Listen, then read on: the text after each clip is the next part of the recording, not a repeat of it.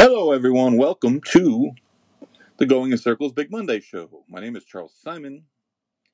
I'm the host of the Big Monday Show with my co host, Mr. Barry Spears, who will be with us after the first break.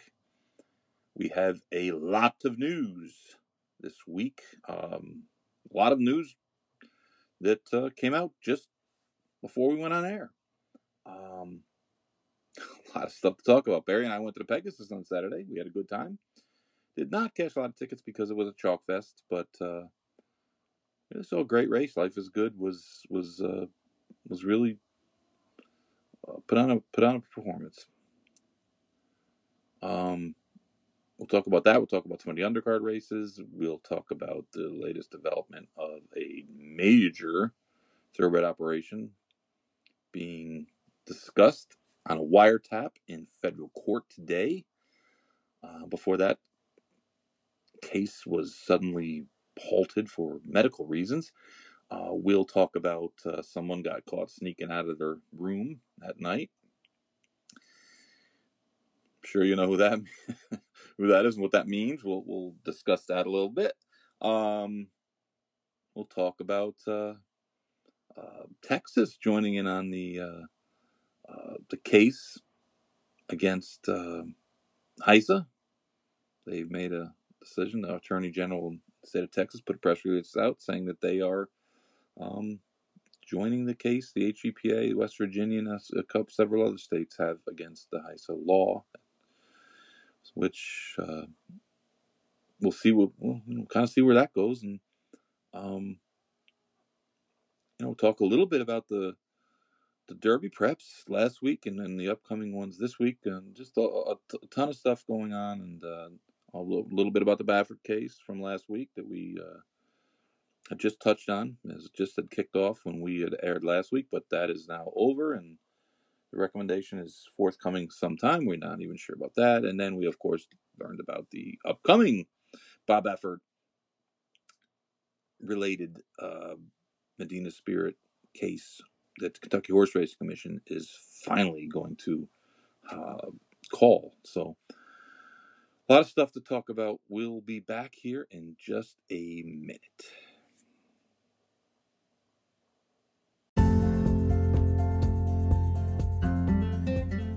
Pleasant Acre Farms is a full service breeding operation located in Morriston, Florida, just outside of Ocala. If you want to get involved in the breeding business in the Sunshine State or you're already involved, Pleasant Acre Farms is really the only place you need to know.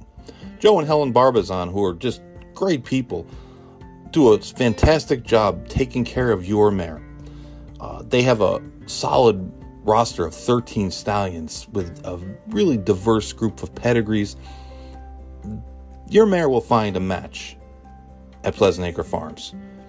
Currently, the star of Pleasant Acre Farms stallion roster is Neolithic, who is by far a runaway winner of the freshman stallion of the year here in state of Florida. His son, Make It Big, just made it three for three, winning the $400,000 springboard mile at Remington Park, earning 10 points towards the Kentucky Derby in the process. Pleasant Acre Farms is your one stop shop for breeding in the state of Florida. Check them out at www.pleasantacrestallions.com or on Twitter at PAS Stallions.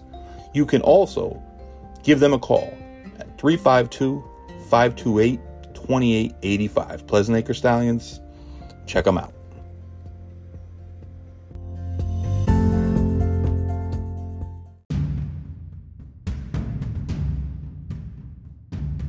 Hey guys, I wanted to make you aware of a new company that's out there making some really cool apparel and other swag.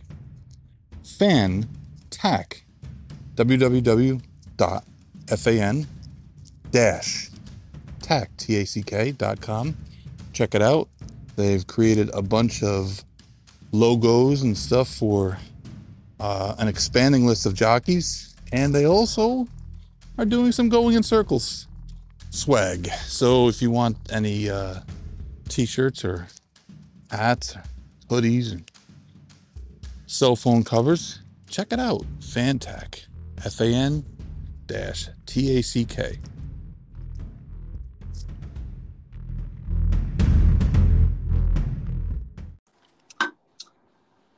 Hello, Barry. Hello, Charles.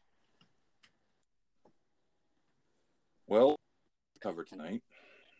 Understatement. lot, lot went on this weekend. And Hot Yeah. stories on sizzling. it's maybe too hot. Too hot for Some- TV, that's for sure. Not too hot for podcast. some of them are, are, are relatively recent developments. Um, but um, well, we went to the Pegasus Saturday. Yeah, we froze it. I guess this was better. Maybe that's why it seems like it was so long ago. We, we were actually like froze like Ted Williams' head and we just Man. thaw it out. It was, it was a little chilly. A Yeah. little chilly. The wind. The wind was the the killer. It would have been fine if it wasn't such a, a, a giant festival of chalk. Oh, that that made it worse. The only I mean, the only Pletcher horse what five? Pletcher won five. or just six? I, I, I think I won lost. five. I lost. Yeah, But- the one I bet on did not win, of course. Any anytime he bet he wins five races on a card, you know, price is going to be under ten dollars. And they were all relatively logical horses, and they all. I mean, that's just sometimes the way it goes. But uh, the only, the only long shot all day one when we were Yeah. Trying to get the, uh, the the concession stand lines, which weren't so navigatable. But uh, but whatever. It was uh, it was uh, interesting event. It's actually kind of two events at once, in that they're they they've figured out that they can have people over in their new little carousel, and they keep copying other places like the fall meet was the flamingo meet. Hello, Hialeah, the you know carousel. There's already a carousel in Saratoga, but um, nonetheless, invited over to the fancy person place until we snuck in late. But um, and if you're a racetrack, you cannot keep us out. We will find a way in. but um, there wasn't as much cordoned off um, places, and, and we could kind of go in and out, even though the one lady wasn't letting people in to the simulcast room. She was only letting them out, which was a little weird. But um, you know, upstairs and and, and uh, in the carousel were all the fancy, well dressed people, and then there was you know the rest of it was for us regular, normal, you know, kind of cool people. But um, it, it wasn't. It, it just didn't seem as restrictive as, as it has in prior years. True. I mean, you know, last year was like the worst of the worst as far as that goes. We couldn't couldn't leave the breezeway basically. Yeah.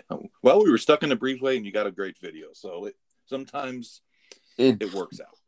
true. This year's the breezeway was the worst place you actually wanted to be because it was breezy. It was like an ice. It was like a meat ice box in there, man. It's crazy. Yeah, it was. It was a little tough, and and there's always a always a breeze. It is a breezeway, but uh, the breeze was kind of chilly. But we survived, and we made it. And um, my bankroll didn't survive because uh, I don't bet much chalk. And uh, I mean, I think it's pretty. You, you can wrap up the races relatively quickly by just saying that. Um, you know the the the fillies Mares turf race looked like a one horse race going in, and uh, and you know post race it as well. Yes, absolutely. I mean, it it was pretty ridiculous how formful it was. Um, there was literally no surprise in that race at all. No, Regal Glory just outside and just ran by him, and I mean honestly, she was really the only legit Grade One type horse in there, and uh, apparently coming out of the race, there's some question as to whether she's going to be retired and bred Into Mischief or she's going to continue on and race the rest of the year. Hopefully she she races because she's you know the horse that's always there. Got really good form. She couple times or you know more than a couple times in races that you know she had a shot in, but there's uh you know it, it, I just would rather see her run for another year, but uh we'll see, right? Yeah, Absolutely. I mean, honestly, there wasn't a whole lot of. Uh, I mean, she was just. I mean, I don't have much else to say about that race. Yeah, and she ran time that race. I mean, it was a good addition to the card. It just this particular race just turned up uh, a little bit uh, weak. You know, one horse was just better than everybody else. Yep. Um, the turf. Well, we had a a back to back,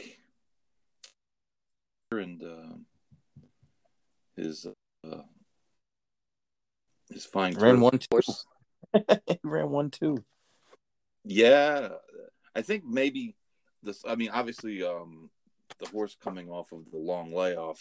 Um, um, what's his name? Uh, I'm having trouble thinking. Colonel Liam. Uh, Colonel Liam, right? off of good job. Uh, he ran well. I mean, it wasn't as though he he, got a good trip, but it wasn't he was gifted the race. I think question mark that people would ask coming out of that race is, was Space Traveler number two is why would someone fly Jamie Spencer the ocean to ride in that race when like other people were available? Yeah, that's that's the biggest question mark because, in my opinion, for it not Mr. Spencer, that horse probably would have been closer and probably would have at least been right there at the finish, like instead of going 90 miles an hour at the very end of the race. Yeah, he got. And I'm not one to, to criticize riders too much, but there was there was a couple rides that day that I'm sure the the jocks involved would want to have another shot at. True. Uh, I guess there always is, especially one turf. The the thing about Spencer is though that he is coming over here as a designated rider for you know, someone is actually putting him on a plane, and I believe uh, somewhere this year, this past summer, the stat came up he was like four for his last eighty six mounts or something like that in the U.S. So when a guy is that unsuccessful, and it's not like he's coming over here and riding hundred to one shots all the time, right? So it's just gets to be a, a, question of why do you keep you know why do these people keep why did you get 86 shots at it? Yeah right. It's it's uh what's whatever. We don't we don't want to just beat up on old jamie because we have a lot to beat up on tonight. Um i mean listen we kind of had been talking about the pegasus for months now and for pretty much at least two months we had been under the impression that Knicks Go isn't as fast in the early uh, stages of the race as Life is Good is. And I think that there was a lot of hand wringing about the post positions, but I, I, just didn't see it as as the big of a deal. I, just thought that Knicks Go wasn't as fast as um, Life is Good. I didn't expect Life is Good to clear off to a five length lead. I mean, I don't I don't think anyone actually saw that coming. Uh, getting the lead, yes, but clearing off to five lengths and um, you know, some of the contention that, that there was a you know tag team in play just I, no. I just don't see it. I mean, Go broke okay and then kind of laid on Chess Chief a little bit, but uh, I mean, Life is Good didn't exactly spring out of the gate. His no. first step, he was like three, you know, maybe three quarters of a length, um, or not maybe a quarter length behind the three inside of him. But his second and third strides, he just like leapt to the front like a like a sprinter, you know, like a quarter horse. Um, and it was it was just over at that point. Well, I personally thought it was over as soon as he got in front of Sko. Once he was in front of him, it was a wrap. Well, one of, one of the things you had brought up on the preview show was that you watched all of Nick wins and his losses uh, since his new connections took him over, and he's never passed a horse. He's nope. never been asked to pass a horse, but the races that he won, or excuse me, he lost, he was pressured, and he did not get an easy lead. But his style of running isn't conducive to having another speed horse in there who's just a little bit faster than him early, and that really kind of, you know, was was his undoing. And it's not it's not that he ran bad, but no, he didn't run bad, and and it was just kind of like his his PPs and his races were a little bit, um, I don't want to say optical illusions, but along those lines because, you know, when he was able to get to lead fairly easily and ration out his speed, um, he, he was money in the bank. You know, right. nobody was touching him. Right, and but, even though it wasn't like he was going forty nine halves, he was still going. No, he's know, going good. I mean, but speed. He wasn't like he just like completely stole the races, but like you said, he was just looking at going along at his own pace. Right, he wasn't pressured, and that's what a lot of horses like. That they just don't like to have that that feel that pressure, and and I mean, he didn't even have a chance to, right. in this yeah. race. I, I mean, I think the the Charlatan race, even though it was at one mile, uh, one turn, was the the the telltale sign to me anyway. I mean, Char- Charlatan just ran over him like and didn't even give him a chance, and you know he just blew by him at the top of the stretch with without any effort and I figured it was going to be kind of that same situation, but it didn't even get that close. no, life is good. Just like you said, two jumps gone. he was gone, and and it was a wrap. And honestly, it didn't even look like he was going that fast, like visually, you know. And, and then you know you have to kind of watch that race more than once to really appreciate what life is good actually did yeah, on Craig Milkowski's pace figures, he got uh, some really rapid numbers. Um, and he, he kind of, uh, on a side note, said that uh, according to his figs, uh, Sko actually ran faster chasing Life is Good uh, in the Pegasus than he did on his own in the Breeders' Cup.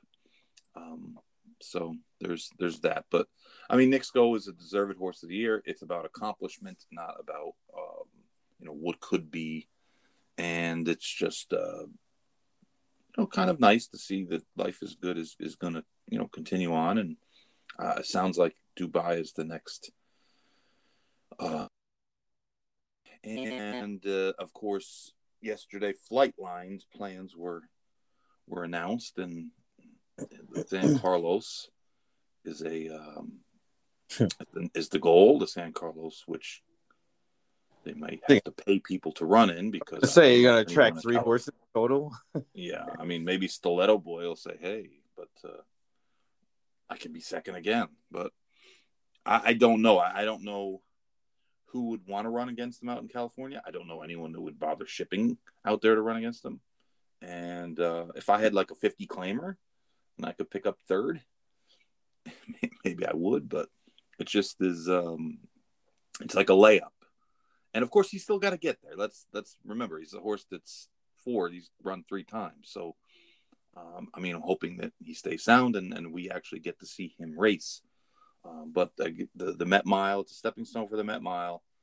I don't know if if um, if um, Todd and Winstar and uh, people would, would really be wanting to cut back from the Dubai race. I mean, assuming he wins, um, and and go back to a mile. Uh, I, I, don't know. It's it's it's all speculation. I'm sure they don't even have it planned out yet. But uh, I mean, if racing doesn't wind up getting those two horses in the gate at some point this year, um, and let me let me tell you the the lessons from boxing, right?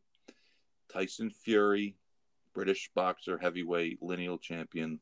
Anthony Joseph, British boxer, big fame, you know, wildly popular over there. They kept, uh, as Bob Arum would say, letting it marinate. Right? They didn't. They, they could have had a fight in in uh, what's that's that's what's the the big stadium in England? Uh, in England, Wembley in Stadium. Wembley, right? And they have hundred thousand people in there. They could have sold tickets for as much as they wanted to sell, but they kept on postponing it. So what happens? Anthony Joseph goes out and gets whipped by a 225 pound Ukrainian guy, and now the big fight is no longer the big fight. So Flightline versus Life is Good with their current records is a huge is a huge race, right? I mean, it's almost bigger than Knicks Go because we knew this was Knicks Go's last go around, right? And and Flightline is undefeated. Um, I mean, you could make a, a, pretty good case that that Life is Good probably should be undefeated as well, depending on your view of the, the race at Saratoga, where he did get beat by a legitimate, you know, good horse. Well, the comment everyone's forgotten about Jackie's form. Warrior, but Jackie's Warrior is a really, really good horse. the comment in the form would would lend you to believe that. The the comment on that race is overconfident yeah. handling that that makes me laugh every time I see it. yeah, Mike Smith's probably saying, "Yeah, what about that? What what about the way they ride him now?" but he won. Oh, uh, anyways, it was uh, it was a it was a you know it was a pretty good day. I mean, like I said, it wasn't that that successful wagering, but we saw a lot of people, a lot of friends, a lot of people said what's up, and uh, oh yeah, uh, nice to see people that you know you talk to. You wind up talking to them on the internet or texting or or whatever, but to, to see people, it's I mean, that's the thing. Racing is a social game. It's a social game, and uh, we can lead into the next story by saying. Uh, sometimes you got to be there, right? yeah.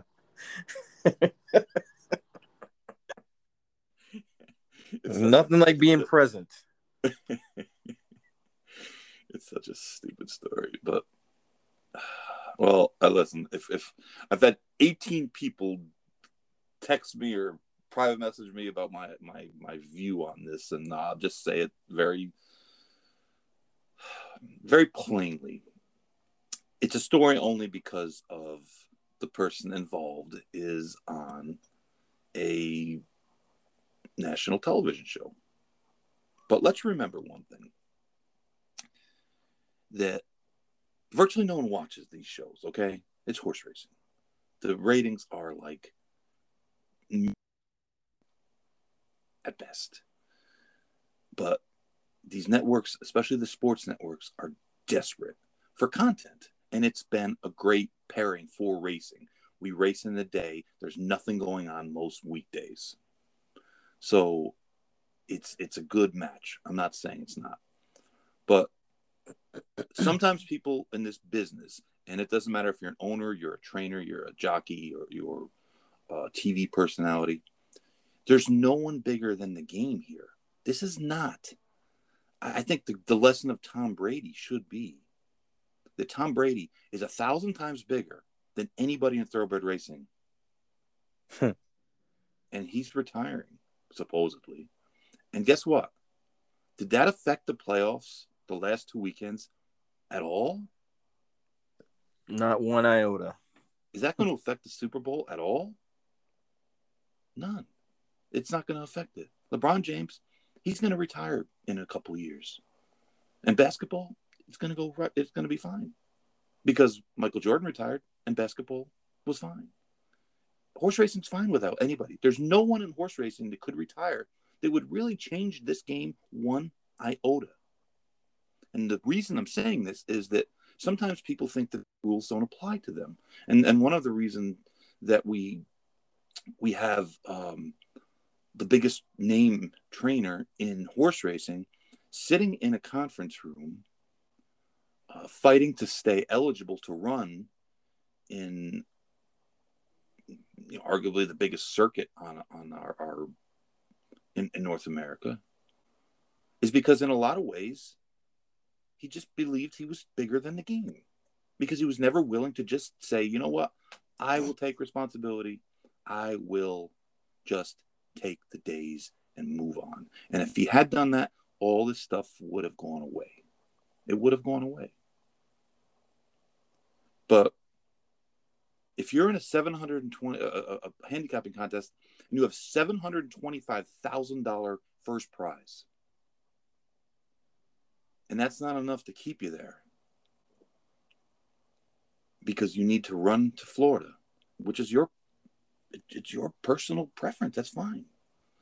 But when you deceive the tournament directors by asking for a, a COVID uh, condition, so so you, you you don't have to to be with all you know the commoners, but doing that knowing that you're going to leave because nobody buys a plane ticket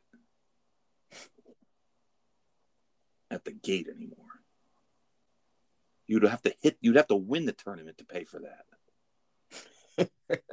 right. So yeah. it was intentional deception. Is it the end of the world? Of course not. But it's wrong. And if you're on television, you want to, you want all the plaudits, and you want everybody to tell you how great you are and buy your stupid looking shirts.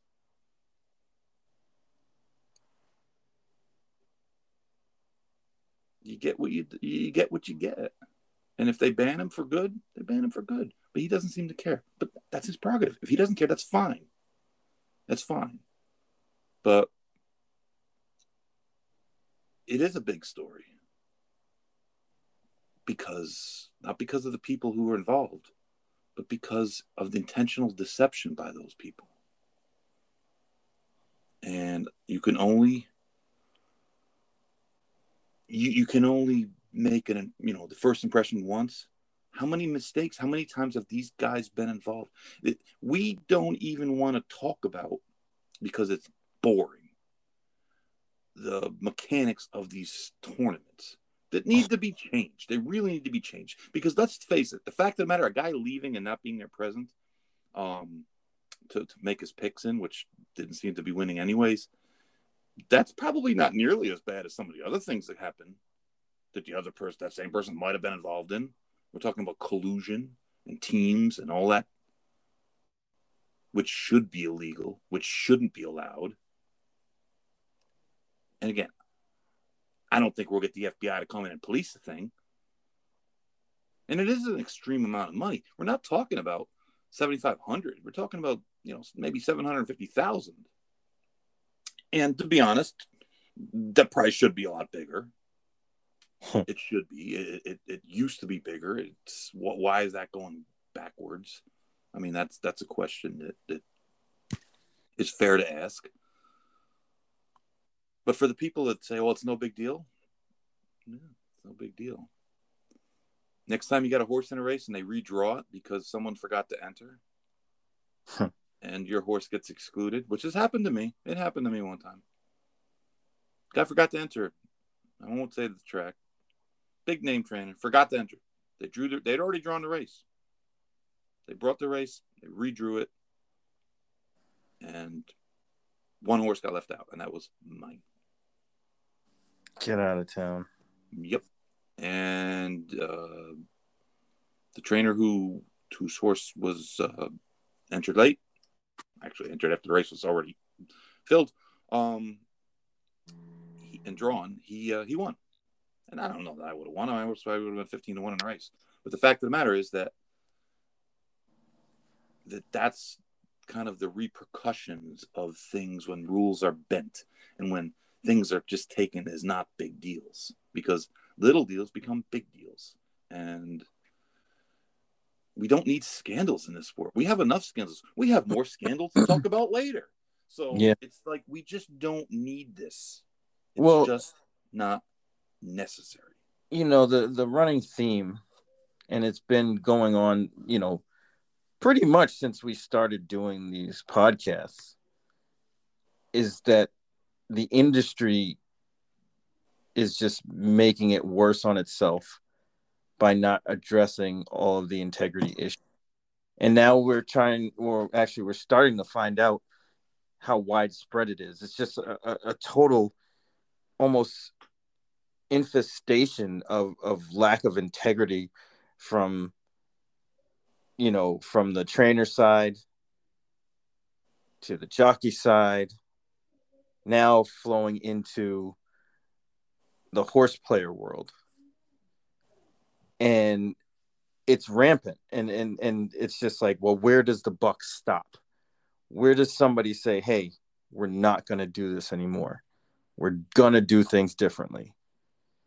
HISA was supposed to be that answer. Maybe, maybe not. Only time will tell. Um, you know, the NTRA has an opportunity to do something if they really want to. I don't know if they are, but I mean, if if there's no rules, there's no game. You know what I mean?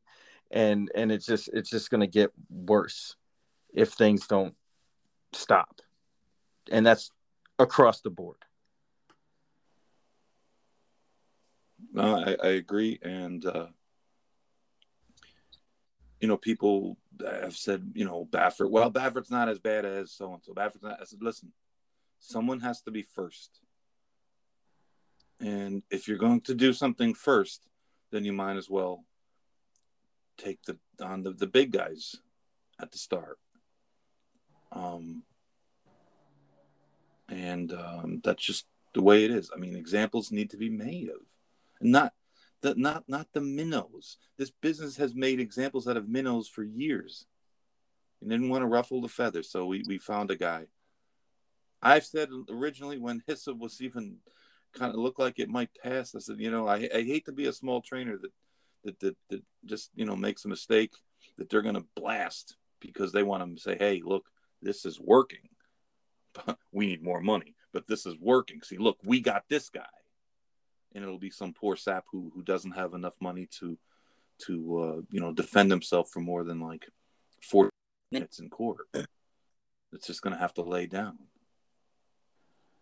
Uh, news came out late today that uh, the state of Texas and the Attorney General of Texas has joined the suit against HISA, HISA, HISA, HUSA, HASA, yeah. however you call it.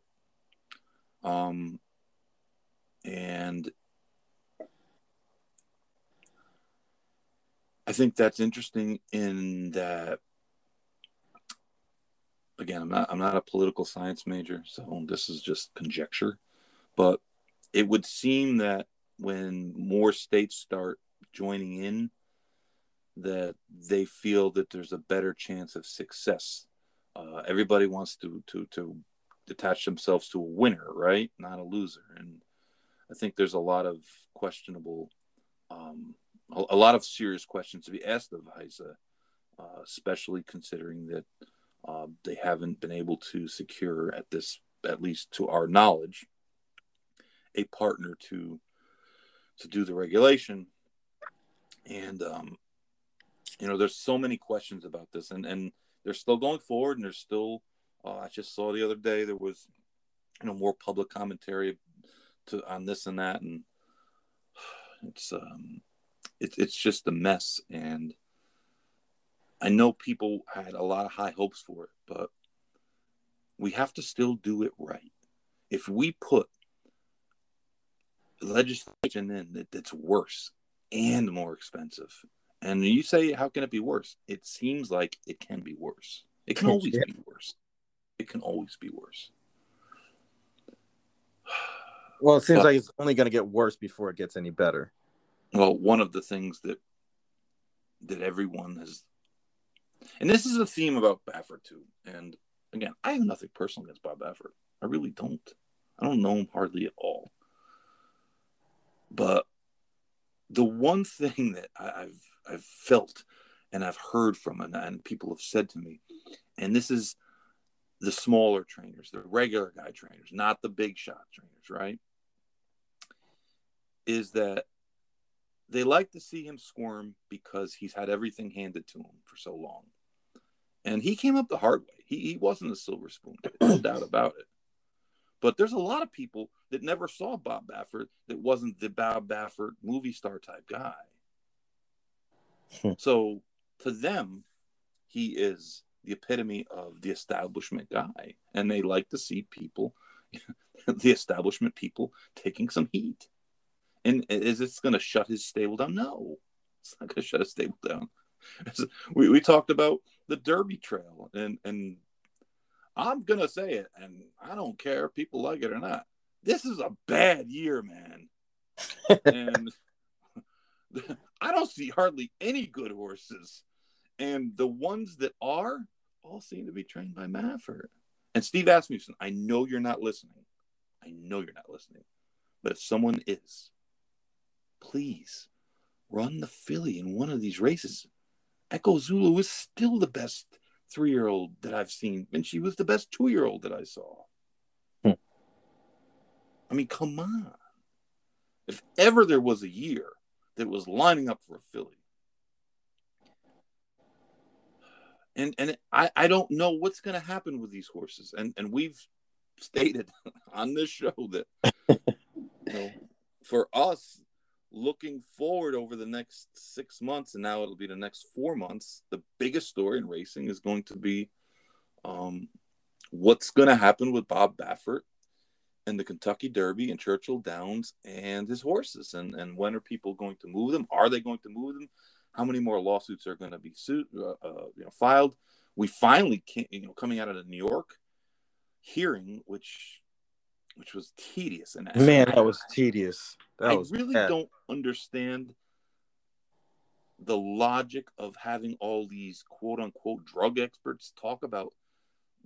I mean, they're talking about stuff that's already happened. It's already been adjudicated, right? I mean, you know, Baffert's, uh, you know, NYRA was saying, all right, you got six positives, and Baffert's lawyers were saying, yeah, but there already been, you know, he's already taken the punishment for him, like, you know, all except for the uh, the Medina Spirit, and I, it just was like I, I, don't know. Maybe that's part of a legal strategy, is to to bore the hearing officer to death and make him, you know, make, make his eyes spin around. But uh, um, yeah, because you know, essentially it became a he said she said. Well, these, these lawyers say, well, is this effective? Yes. Is this effective? No. So it just was. I mean, if it wasn't for the the guy that gave me the technical foul in, in the NYRA rec game, like completely erupting one day, it, it would have just been a complete snooze fest.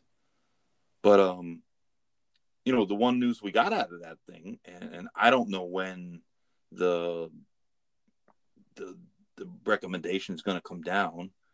I mean, just guessing, I don't know that either side really changed anybody's mind, right? I mean, what was your impression of of the the you know the the cases brought by both. I mean, did did you think that one side or the other side particularly won or lost or or held more sway?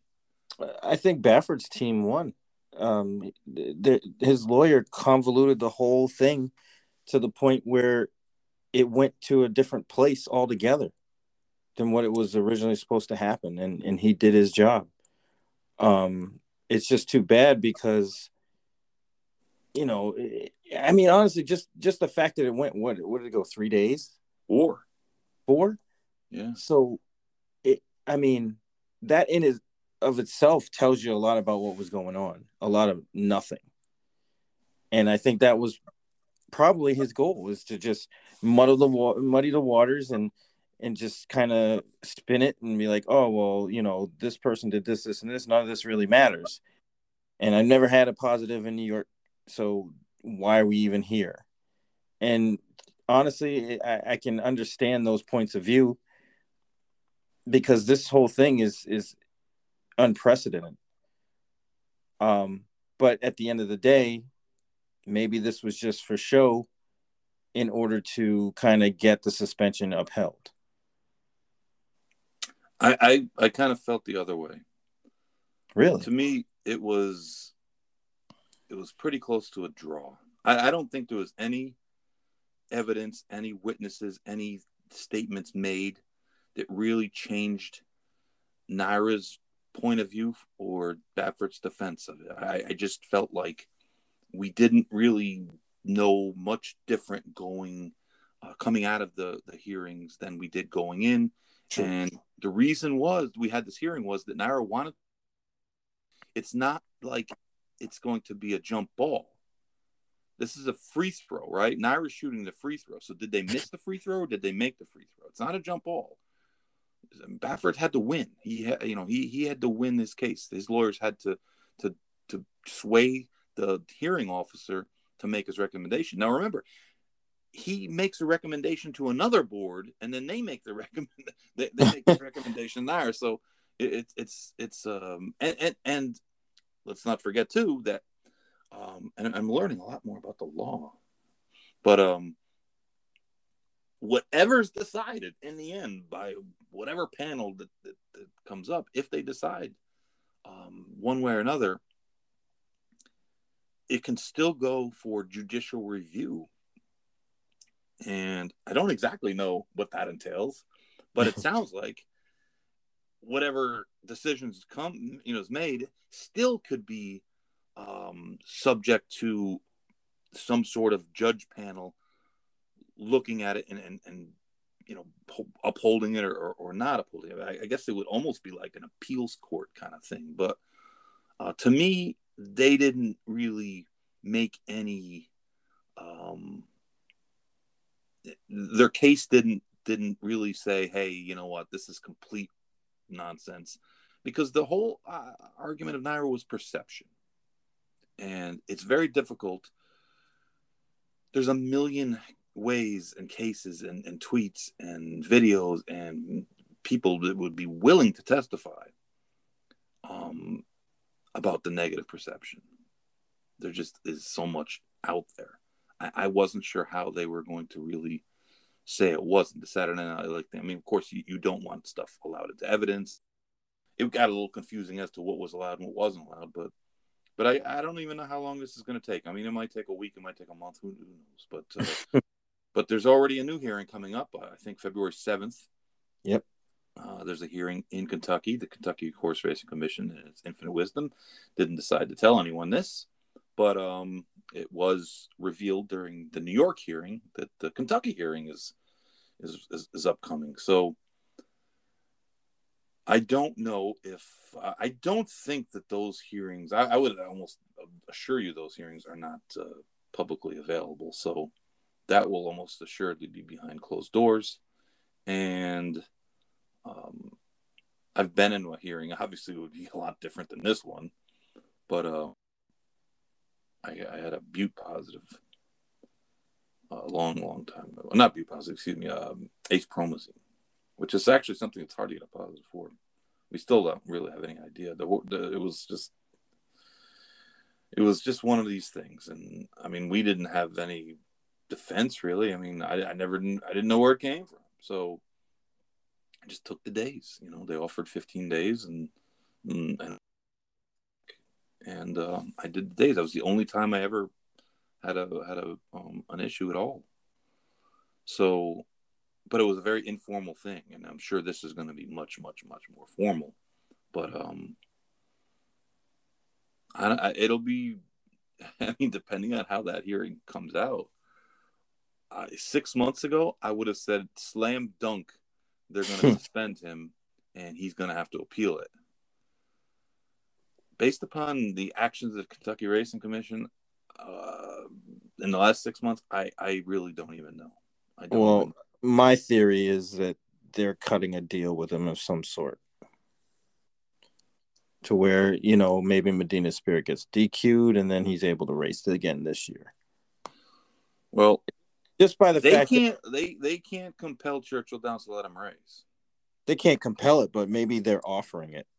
Well, they, they wouldn't know. No, that will not happen. Churchill Downs does not want Baffert on the grounds, and they will not back down. And they would sue the Kentucky Horse Racing Commission if it came to that. They would sue everyone. The, the, the racing commission really has no say on over property rights. They just have say over licensing. So they're either going to suspend his license or they're not going to suspend his license and there is mitigating circumstances according to them there's another mitigating circumstance that everyone seems to have forgotten which is Gamine's positive which Baffert admitted to and he took the time even though he didn't get any days for that he got a, a, a suspended sentence so he didn't do days for that but the way it read, the ruling read that he couldn't get another one within 365 days. That race was last September. The Derby was May. It was within that time frame. And that's not something that anyone has even like talked, talked about. about at all. And and just I, I, you know, I was reminded of that by Wesley Ward's recent um, suspension. He got 15 days from the Kentucky Racing Commission for a race that was run in April at Keeneland for uh, with Averly Jane, and it took a long time to get the splits back and this and that. And he was given a 30 day suspension, but 15 of those days were commuted as long as he doesn't get another suspension or another positive test in the next 365 days. So I thought to myself, that's right, Baffert got the same thing, except he just got a fine instead of days for Gamine's positive in the Kentucky Oaks. So I'm assuming that the Kentucky Horse Racing Commission didn't forget that. And that might be a fly in the ointment to any kind of deal that they want to cut.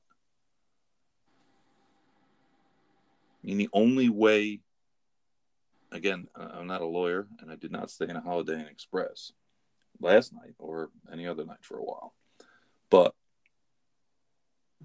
the only way it would seem out was if they just threw it out and they just said it wasn't a positive. And if that happens, whew, man, all hell's going to break loose. Understatement. and people confuse the issue. Churchill Downs has suspended Baffert from their tracks. That's a private company that's saying we do not want you on our property. The Kentucky Racing Commission licenses people. They they don't you know that that you're licensed, and then of course they're the arbiters of the rules, but they can't tell Churchill Downs to let anybody on their grounds. They can only not suspend them or suspend them or relicense them. That's another thing.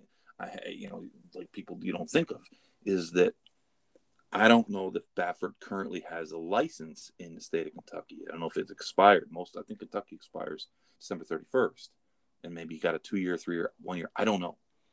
But if the NYRA suspension, um, you know, when you fill out your license in most states, they're, they're going to ask you, are you currently suspended or not allowed to participate or, you know, banned from any places, and you have to answer um, truthfully. Otherwise, that the, the, the incorrect, you know, the non-truthful answer becomes a reason to be uh, denied a license or or or you know revoked or rejected.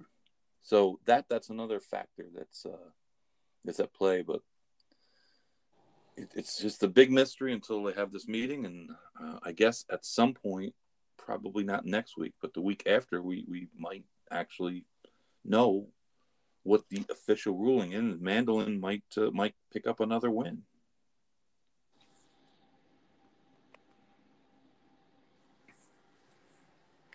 Yeah, this is going to be wild, especially you know as as time ticks away. You know, up until the Derby and points and horses moving? Do they get their points back or do they not get them? And all this stuff wasn't, it's just created so many other ripples and issues that could arise from all of this when essentially like you said if, if he stepped away and was like hey all right we're good um, i'm just gonna step back and come back and be on the straight and narrow. Even if he just said that, you know, and did it, this wouldn't be as near of a cluster as it is. But maybe this is also a good thing because it could give some sort of precedent on how these things could be handled. Now, and that's only if it's handled the right way. Because they could fumble the bag, as they say on the street, and screw this whole thing up. And Baffert kind of goes scot free or gets very little.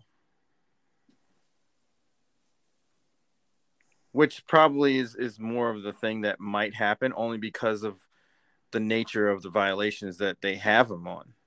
They're not huge kind of things, but they are in the biggest races in Kentucky, the two top races. So it's it's just an interesting follow. I mean, even if you're not a racing fan per se, and you're a fan of the law and rules and kind of that kind of thing, something to follow. Yeah, and and it's one of the things I think that has been a, a big complaint of mine about HISA is that we need to write these rules correctly, not just throw them together because we have a deadline. Because you can see what happens. You get a good enough lawyer and you will find loopholes. You will find loopholes. And racing loopholes aren't always that easy to close. Racing doesn't have the ability to just uh, maybe in Kentucky they do, but most other states they don't have the ability just to go to the legislature and say, "Oh, I, we need we need this fixed." Just not that easy. It's just not that easy. So you talk about ripples. Um, so there is a a federal a trial in federal court ongoing with a a, veterinarian that produces what the feds are saying are illegal performance enhancers, what he's saying are not. Um, and this guy's on trial. He's connected to George Navarro. He's connected to a bunch of harness trainers. And, um, you know, the Navarro connection was, was really kind of the, the key for the thoroughbred side until today. Um, there was a trainer, um, a girl who's a very small time trainer, like has two horses type trainer, trained standardbreds. And she had worked for Todd Pletcher. And this doctor had known that, and he had, uh, I guess, she had contacted him about uh, about a lameness examination, and you know, a routine actual lameness association. It wasn't that she was calling him up to say, "Hey, I need to juice all my horses or both of my horses." And as it turns out, like she, he wound up giving her something, and that wound up being um, something that wasn't, uh, you know, allowed. And this was all caught on a wiretap because the guy was under surveillance. And he had asked her to um, to see if she can't, uh, you know, maybe intro him to Pletcher or, or kind of, you know, get him to use some of the stuff. And, uh, you know, and, and Todd's feathering his cap a little bit.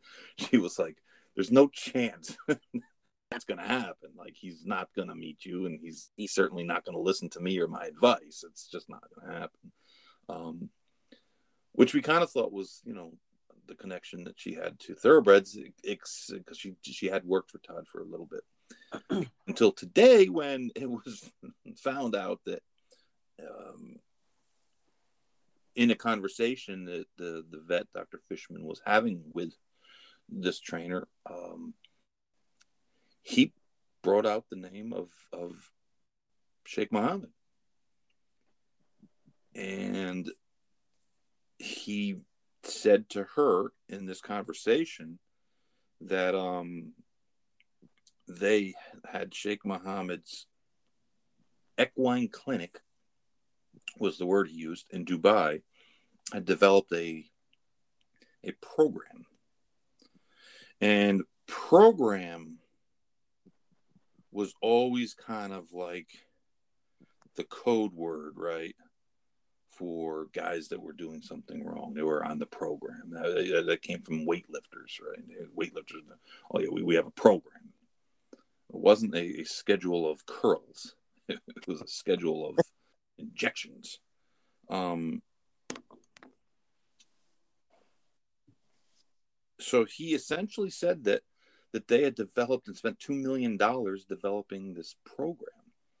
And we don't have any other details. We don't have the transcripts. We just have the reporting of one reporter who I don't really recognize his name. And I think it's a pool reporter.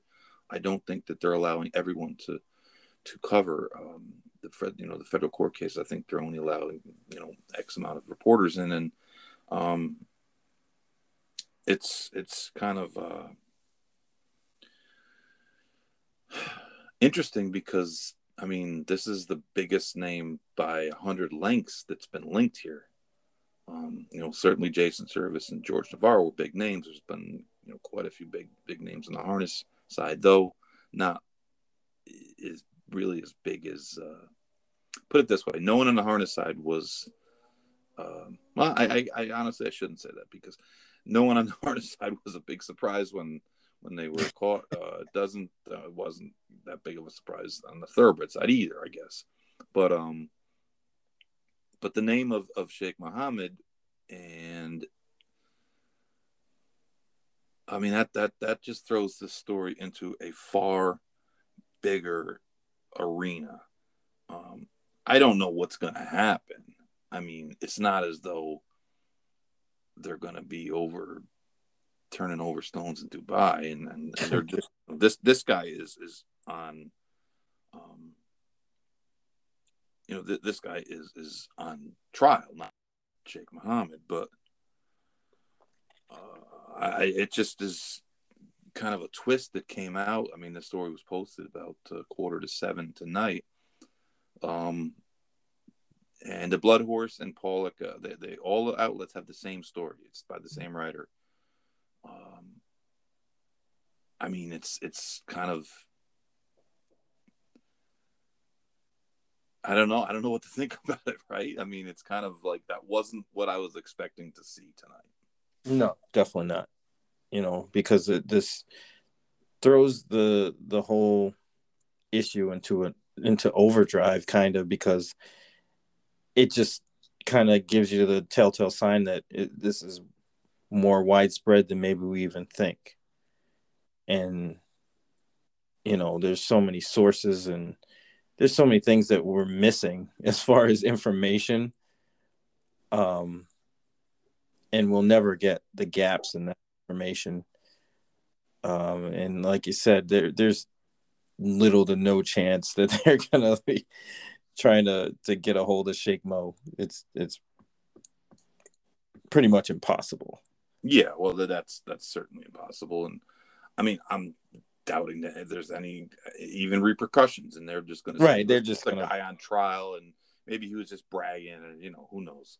But um, there was a Washington Post article done on January 22nd of, of you know just uh, 12 days ago, and I'll, I'll just read it real quick.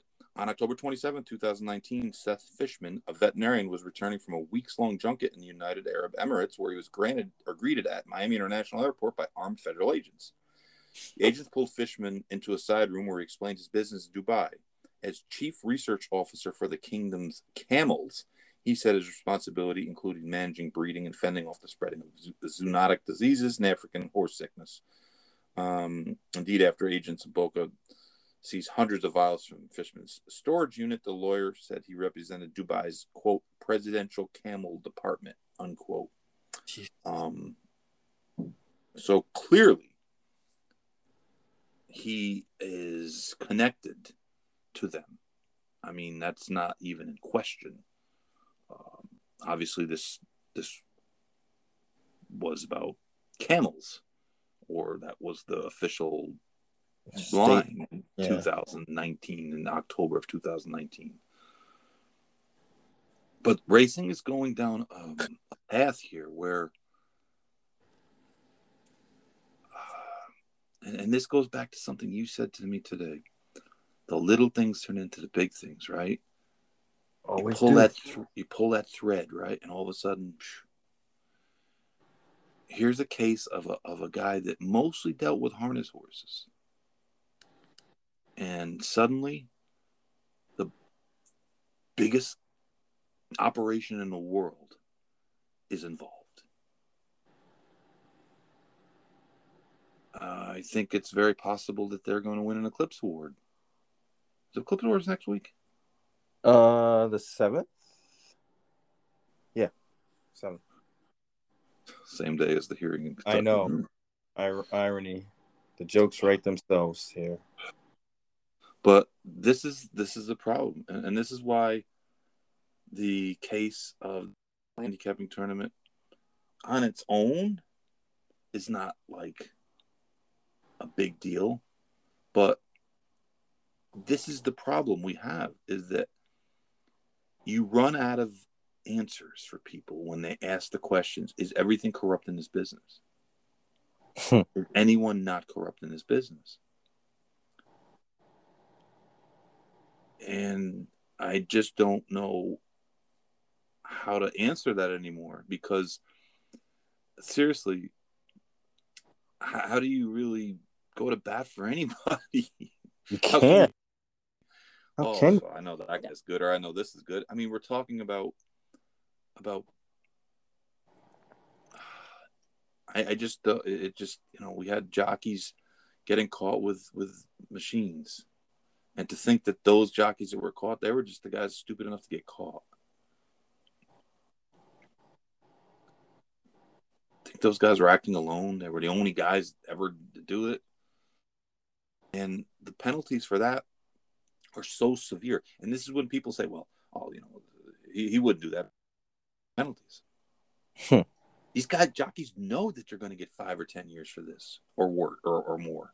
That's like the one area where horse racing throws the book, right? And deservedly so. If you have an electrical device and you're shopping your horse, then I mean that didn't just like appear in your in your hand, right? It, it wasn't dropped from the sky. Oh, I didn't mean it. I didn't mean to do it on this one, right? But um, it's not. If, if that's not a deterrent, then why would anything else be? Why would 15 days be a deterrent? Why why would a fifteen hundred dollar fine be a deterrent? Why would um, uh, like where do we where like where do we go from here? And that that's the thing is the racing public they, they see everything as intermingled and the people inside racing completely absolutely 100% do not but the fact of the matter is the perception of the outside people is what matters it that's what matters. That's where we're going to draw customers for whether it be the the, the end of, of the, the betting or whether it be the end of people getting involved in ownership. If we don't have those two groups then we don't have any other there's no racing right? Well I, I just people say to me, "Well, why aren't you more positive?" I was, what the hell is there to be positive about? you know, like every week we get handed five negative stories on a silver platter. We don't often get any positive stories. Uh, well, you know, we get positive stories, but not positive. You kind of have to search for them nowadays. I mean, you, you know, look at it from from your point of view, right? I mean, you're not a quote unquote insider, right? You you were never a trainer or an owner or or a, well, certainly not a jockey, but um, call me fat again.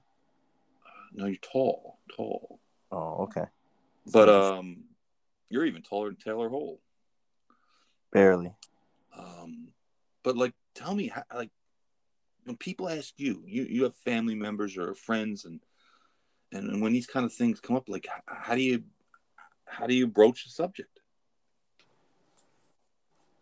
It's tough.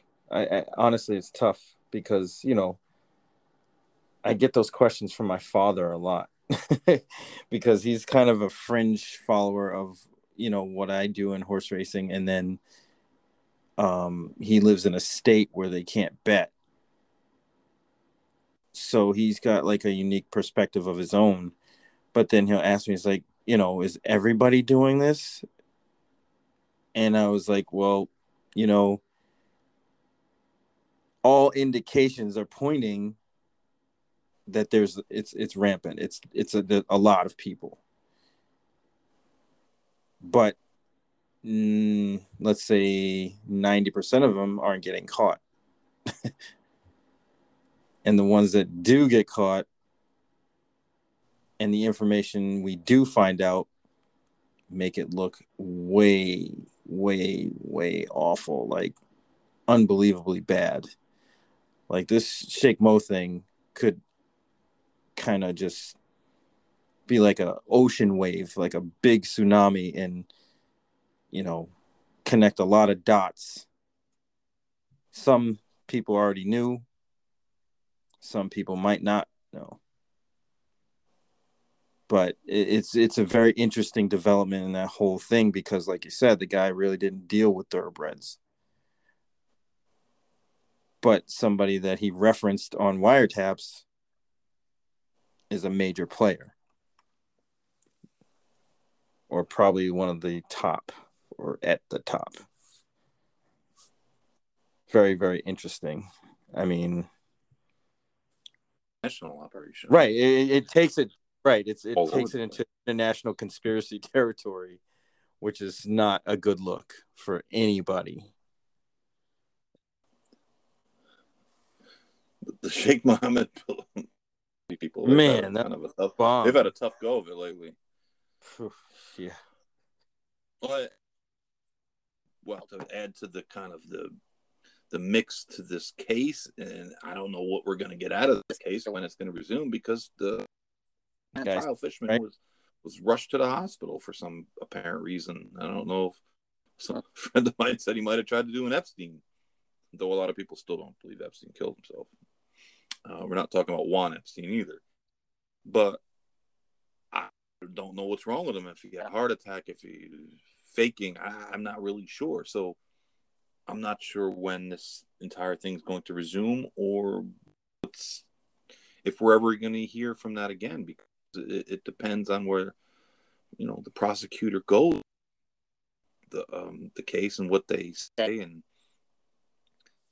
I mean even though it's interesting to us in horse racing I mean I don't even know what the potato interesting to be. But if it doesn't really, if if just that piece of, you know, already been introduced and, and played in the court, and it doesn't really add to their case, um, because like I said, they're they're not going to get anyone from Dubai to, to testify, ever. Yep. Um, I, I just think you know, like that might just wind up being uh, Ortiz thing, right? David Ortiz was mentioned, uh, the baseball player, and, and some probe, and then uh, comes out that it actually wasn't a- it shouldn't have been a positive. It was a false positive or something, and everyone's supposed to ignore it. And then, of course, you know, you can't ignore it once someone's been called for a positive for taking steroids. You're just assuming that he's taking steroids, especially you know, a big guy like he is, and but you know, maybe maybe this just this this one passing reference, and then we never hear anything about it again. I, I don't know, and I don't know. I don't know nearly enough about the law to know that um, if any of that stuff is ever going to be released or um, or, or the public is, is going to be able to to have access to the testimony or the wiretaps or anything. I, I don't know. kind of surprised though actually that that name came out Well, it was it was on a tape. I mean, they were play- I guess they were playing the tape. So- still but they can they can bleep out a tape you know what i mean like censor it I, I guess that was part of their case was trying to say that he was, you know, he, he was connected to major thoroughbred operations, and you know, I mean, the, the person he was on the phone with is, is like I said, is a standardbred trainer, um, Adrian Hall, who's trains two horses. I mean, she's as small time as as you can get, and this guy clearly had a lot of big name clients and they called a thoroughbred trainer who I'd never heard of, and this this girl Adrian Hall, who's pretty much no one, you know, like I said, she's a two horse outfit, so it's it's kind of interesting in, um, you know, who who did they call? Obviously, they had these people on wiretaps, and they had them doing something wrong, so they were easy uh, to to convince to testify against the vet. But um, and again, you know, the feds are just trying to convict the, the person on trial. They're not trying, you know, they're they're not they're not assigning themselves to uh, you know, to clean up horse racing because we right. Up. So it'll it'll be kind of uh, again, we don't know when this case is going to even, you know, when this guy's going to be able to be, um, to be uh, back in court. Uh, there was a co-defendant, uh, Lisa Giannelli, who had her case declared a mistrial because her lawyer got COVID and couldn't come in anymore. So, I mean, it's just uh, bizarre. I mean, there's a chance that we never hear anything about this again, but you know, it's out there, and uh, right, can't put it back in the tube, man. You can't put the toothpaste back in. We heard it, and you know, Barry, like what you talk about with everything being being interconnected, and, and that you know, Godolphin had by far, by far, their best year in North America, and it's not even close. This year, or excuse me, last year, last year 20, 2021 was was by far their best. Stellar. Yeah. So, I mean, I, there, there's a good chance that uh, they win the Eclipse Award. They there's a good chance that they own the uh, champion three year old. Um, so, so we really need to get like Lester Munson to come in and, and do our uh, our legals. Lionel Hutz, sir. And I want to make a correction.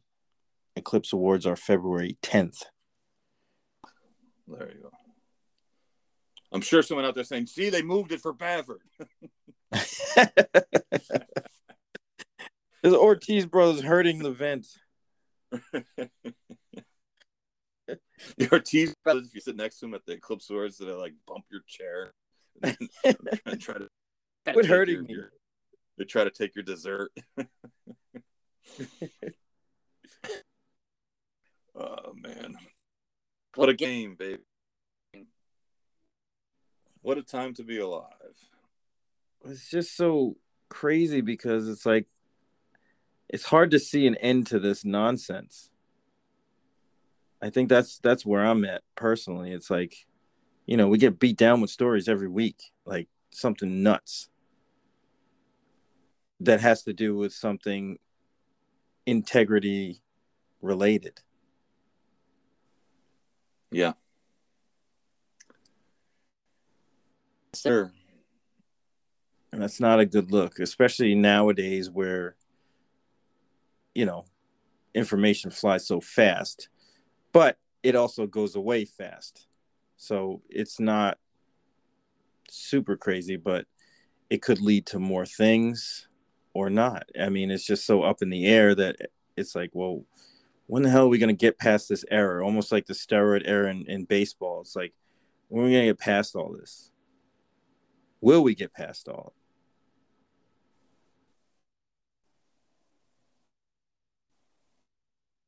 It's. I don't know. I guess we'll just have to keep on uh, keep on pressing forward and seeing what happens. Yeah.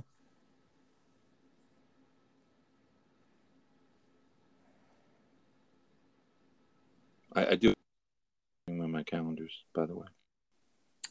Yeah, I was I was a calendar commuter for about two weeks. Those calendars have been all over Florida. They're experienced Twice. calendars. Yeah, hoping they, before uh, Got him back before, before January before, was over. before the year was over. Um, at a schedule, won, by the way. Yeah, lost, but the Knicks won. They beat.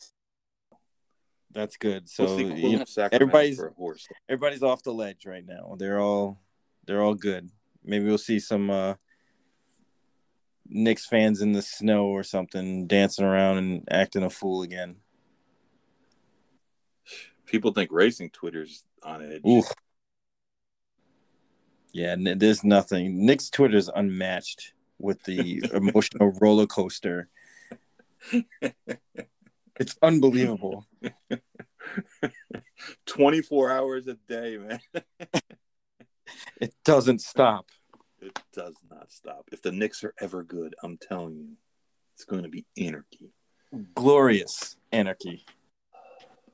And I'm sure Andy Serling is going to jump right back on the bandwagon, even though he's been over in Brooklyn there for a couple years. It'll be jumping. Right back. Andy's solid. Andy's solid. He's gonna stick with the Nets because they got KD, man. And I think he's a little annoyed with with uh Kyrie, but Well, so- Kyrie's playing. whole worlds. At least Kyrie's playing in some of the games. Yeah. Man, he played good the other night too. Yeah, man. like I know he's nuts, and and the whole thing is like bizarre, but you forget how good he really is. I mean, the guy is is when he's healthy, he's a really really good player. He's a top ten Yeah, player. But um, but uh, yeah, the trade deadline is is up coming, and uh, it's hard to make trades in the NBA. It's really really hard. The rules are technical. Well, and anybody that's any good makes way too much money. That's that's true. The guys who are impact players make a lot of money, and most of the teams that would be buyers, teams that are looking to try to add like that last piece, are teams that usually have already are already over the salary cap. So, if you bring a guy in in certain situations that makes, you know, like a paltry somewhere like ten million dollars, and they get they go, Paltry. they're so far over the uh, the cap, and they have all these other. It, it- it- believe me, you need to be like a, have a doctorate from Harvard to figure out the NBA salary cap. But there's certain certain situations where guys are going to cost you like triple what their salary is because you pay him 10 million and you got to pay 20 million in luxury tax. So uh, it's just a difficult thing, but well, we'll see. We'll see how it goes. And uh, I mean, Super Bowl. We got two weeks. We got the the Bungles and the uh, the Rams. I saw a meme on uh I think it was Facebook. It said, Hey, did you know there's a football game at the Dr. Dre concert? hey, Ja Rule's available, man. right. I was like, uh, that's the first thing I thought of is somebody's gonna say that about the Pegasus and be like, Hey, did you know there was a horse race at the Ja Rule concert the other day? Ja Rule will be out there at Los Al watching the game. Um, yeah, it's amazing how many Rams fans have suddenly resurfaced. Ugh. There's nothing worse than a bandwagon jumper, man. Just nothing worse than that. Yeah. I hear you. Well, hopefully the audio was better. We tried it. Uh, we made a few adjustments tonight. If it sucks again, I'm just buying new everything. I'm buying a new phone. I'm buying a new iPad and a new internet, and I'll get a new service because I'm just at my technical um, limit, which is not very high. Because trust me, turning the phone on is about as far as I go. But hopefully, it didn't uh, didn't cut out nearly as bad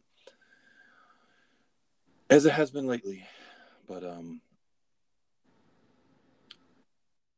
um, we didn't we didn't even talk about the uh, the Southwest.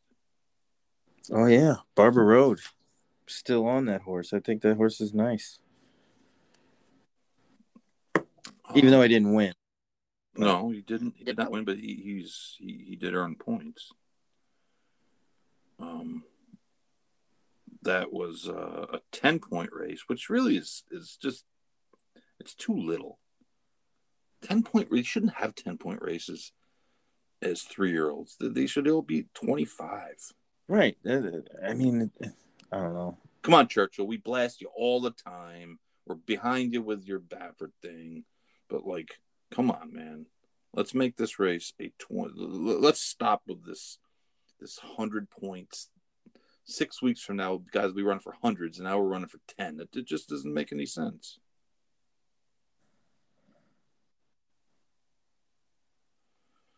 That race was won by Newgrange, who's by Violence.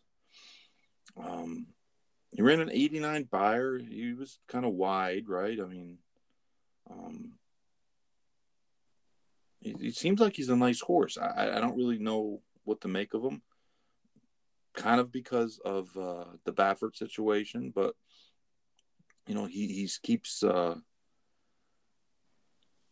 and he keeps moving forward, and, and and certainly, even though this, you know, he won this race, and even though he didn't get the ten points, it's only ten points, so it, it's not like it, this was going to make or break him, anyways. Um, I don't know if uh, if he'll come back to Arkansas and run in the Rebel, or if they'll wait and maybe we'll try him in the Arkansas Derby, or if they'll change trainers, or, or what's going to happen. But uh, but he, he did look pretty good, and um, you know I thought Barber Road ran a you know ran a good race. Barber Road, of course, you should move up because I used him in the uh, the El Hombre contest, and um, and of course I bet him to win, and, and he, he ran second at nine to one. But he, he looks okay. I mean, he's he seems like he's improving. Um, uh, I didn't really think much of anything else. Did no, any kind of nobody else didn't be running behind those two. I mean, It was really Divar was kind of like slightly touted, but he, he didn't he didn't run a step. yeah, no one else really ran much. No, not at all. Just the top two. Yeah.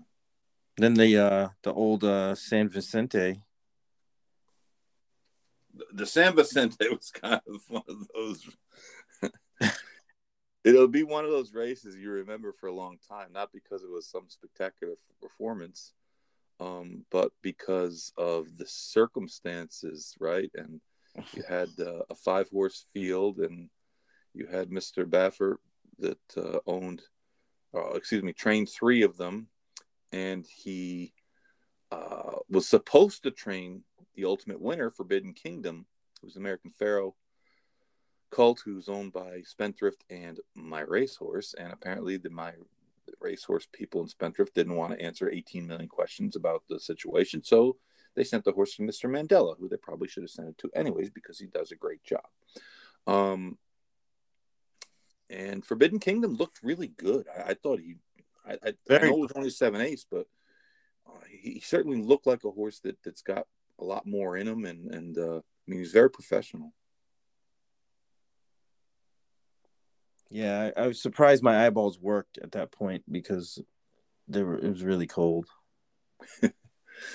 It was kind of chilly, but uh, he he ran well. He ran a, a respectable time, and, and looks like uh, you know look looks like he might be one of the real, um, you know, one of the real factors out in the, California division, and you know, he's eligible to earn point. So uh, we have this weekend. We have what the Holy Bull. Yep, And, on uh, Saturday. yeah, the Holy Bull at Gulfstream. Um, what about uh, is, is um, um, is New York running this week? I would I mean, say they're yeah. supposed to get another. There's supposed to be another snow tonight, right? Or tomorrow? Yeah, like this week, all week, you're supposed to be like blasted again. They're saying like three feet of snow in some places. Yeah, I saw I saw twenty inches to twenty five, but Well, uh, the um, the Holy Bull is, is looking like a pretty decent race. Uh, Giant Game, who who ran well in the Breeders' Cup Juvenile, kind of see if, how that form holds uh, for Dale Romans. Uh, I believe uh, White Abarrio for Saffie Joseph, Mo Donegal for Mr. Pletcher, who I believe at this point is required to have a horse in a Gulfstream Park three year old race. uh, Tiz the Bomb for uh, Mr. McPeek, Classic Causeway, who holds the, the the pressure of having me having made a wager on him in the future book at long odds, for Mr. Brian Lynch. Uh, simplification, Tony Sano, trying to uh, go back to back with him. Uh, Gate for Mod is possible. Kitten's Mischief is uh, not a Kitten's Joy. Into Mischief. uh, Jonathan Thomas, Spun Wheel for Rusty Arnold, and Eloquist from um, Butch Reid. Um, that is who Horse Racing Nation has as their probables and possibles. So it look, looks like a you know there's some decent runners in there. I, I know uh, you know Tiz the Bomb, Giant Game will probably, um, and Mo Donegal will, will, will probably vie for favoritism, right? Yeah, Giant Game will probably be favorite, I think. But uh, it's it's a you know it's a mile sixteenth, and uh, it's it's a good test and kind of see where where the Florida division is. Um, I'm just trying to see where the horse I like is going to end up. Wharton. Wharton, I think I, I, believe I thought I thought I heard that Wharton was going to be out was going to run at, at Santa Anita, but and um, well, I know he wanted to separate Newgrange, mm-hmm. and I, I did know that, and I don't know what he's going to do with Corniche unless they run against each other, which isn't. Uh, yeah, as as did I miss them him coming back into training? No, uh, because I have not uh, heard much about him. Me neither. So I, I really don't know. You know, I mean, we're getting to the point. He's got to do something. it's. February right. I mean, it's it's February, and well, when did when did uh? I mean, I know he was at WinStar, and you know he supposedly was galloping there, but um, when did I, I when was he unveiled in January or was it February? I think it was in February. February, yeah. So maybe, yeah, I think it was like the first week of February. So time's running out, man.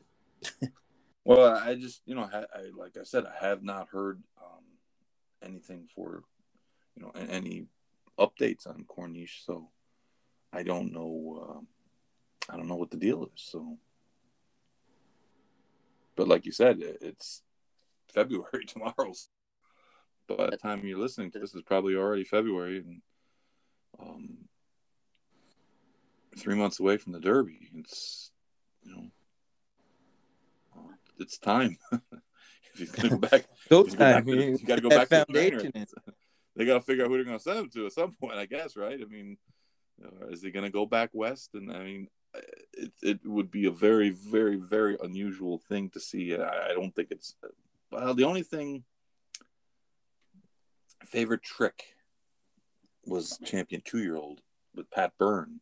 Mm-hmm. And I believe he went to go, he wound up going to Bill Mott because Pat Byrne took a job with Frank Stronach as a private trainer. Uh, but that's the only two-year-old champion, you know, Breeders' Cup Juvie winner that that ever changed hands um, or changed barns over the winter, at least that I can remember. maybe there's maybe there was another one. I, I cannot remember it, but uh, yeah, I'm not. I don't know. It's been I mean, has has a two year old champion ever been less heralded at this point in the season than Corniche has? I mean, no, he, he just got overshadowed by bigger stories, yeah, and and a filly that was much better. Yeah, well, the filly running faster didn't help, and yeah, I mean, Papa Core ran okay the other day, like. At, at ran all right. He, he didn't run bad. He ran a, a decent race, but I mean, I don't know that that was the greatest field, and, and he didn't, you know, he didn't win. And uh, yeah, horse came from way back, and maybe that's just the way, it, you know, maybe that horse was better than he had looked. But um, yeah, Corniche just doesn't get a whole lot of respect at this point. So, so it'll be interesting. It'll be interesting to see if he actually does go back west. And then, like you know, like we've talked about, Baffert's got quite a few Derby contenders um, in a in a pretty soft year, and it'll be really it's an intriguing story to figure out what the hell is going to happen over the next 60 days. Because it's really next 60 days right? Because the first week in april is when all the final preps are. And the arkansas derby used to be one of the last preps that was moved back to. The arkansas derby's five weeks out this year. It's not three weeks out so. Wait so we're the Baffert horses were in the or the ones that he has currently were in the the future book pool? No, they were not in church. Weren't right? They were no, not. No, the the bookmakers are still taking bets on them. Um, They're the future, the regular futures, yes, but they are not in Churchill's pool. Churchill is not putting that. So they There- were there- there was no basically lumped into others, right?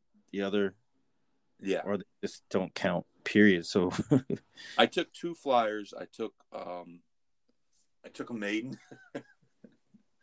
uh, the uh, the Todd Pletcher horse that ran in the, the the juvie that was a maiden that ran second in the Champagne. Oh yeah, yeah, yeah. Uh, and I took um, classic Brian Lynch's horse. Uh, I've got a lot more on him actually. Interesting. I think if Brian Lynch won the Kentucky Derby, we would find out something that night.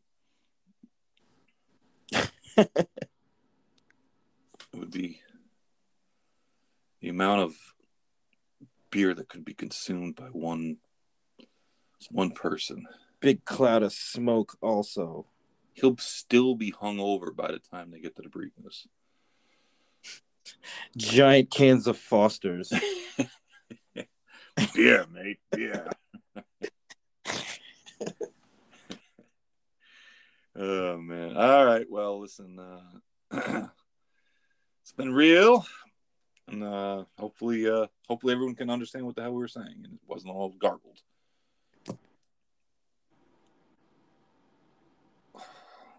We're so low budget. Yeah. It's all right. We give them the raw footage. That's all. That's they got to deal with that. We're we're true to the game.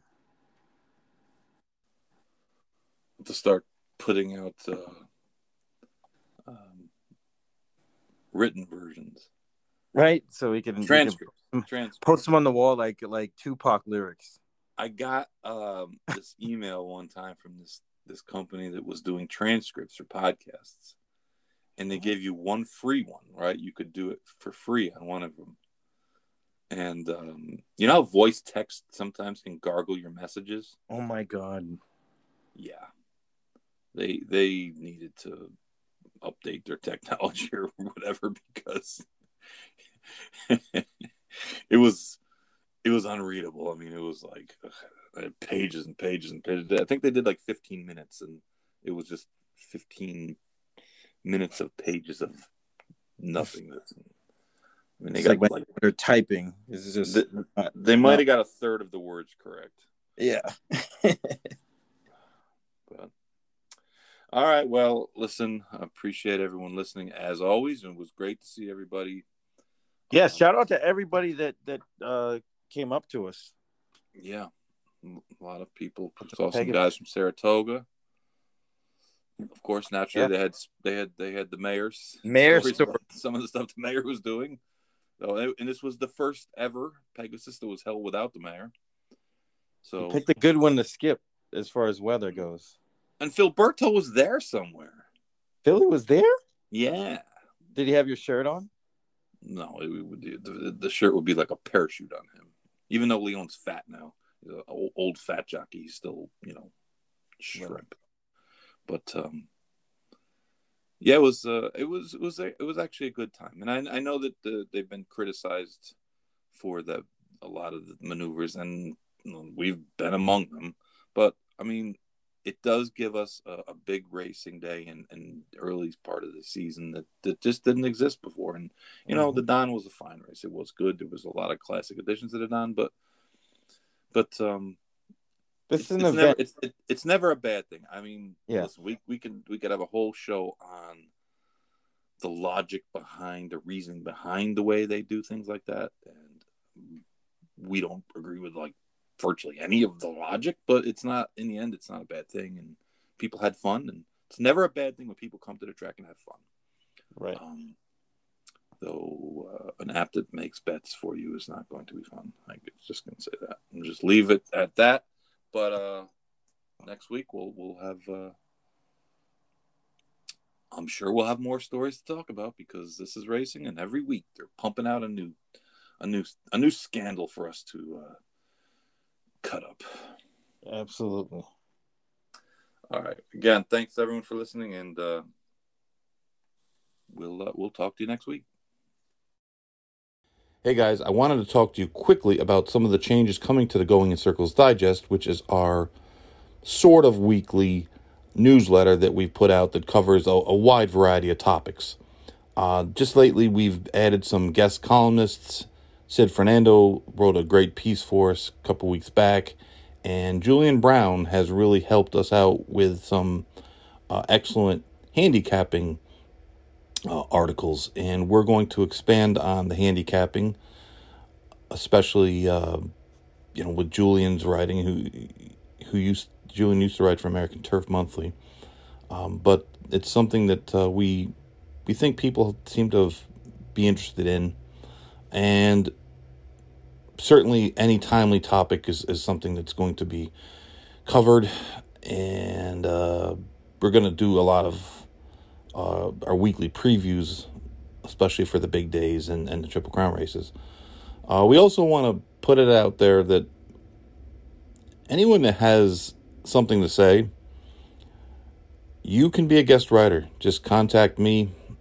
There's a, a variety of ways going in circles podcast at gmail.com is probably the easiest.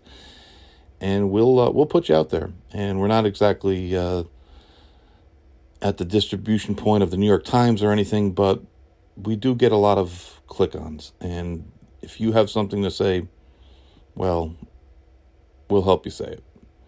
All right, guys, if you have any suggestions, anything you want to hear about, anything you want to uh, read about, hit me up. Going in Circles podcast at gmail.com and uh, check it out.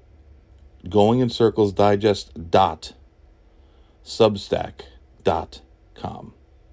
Free subscription. Thanks, guys.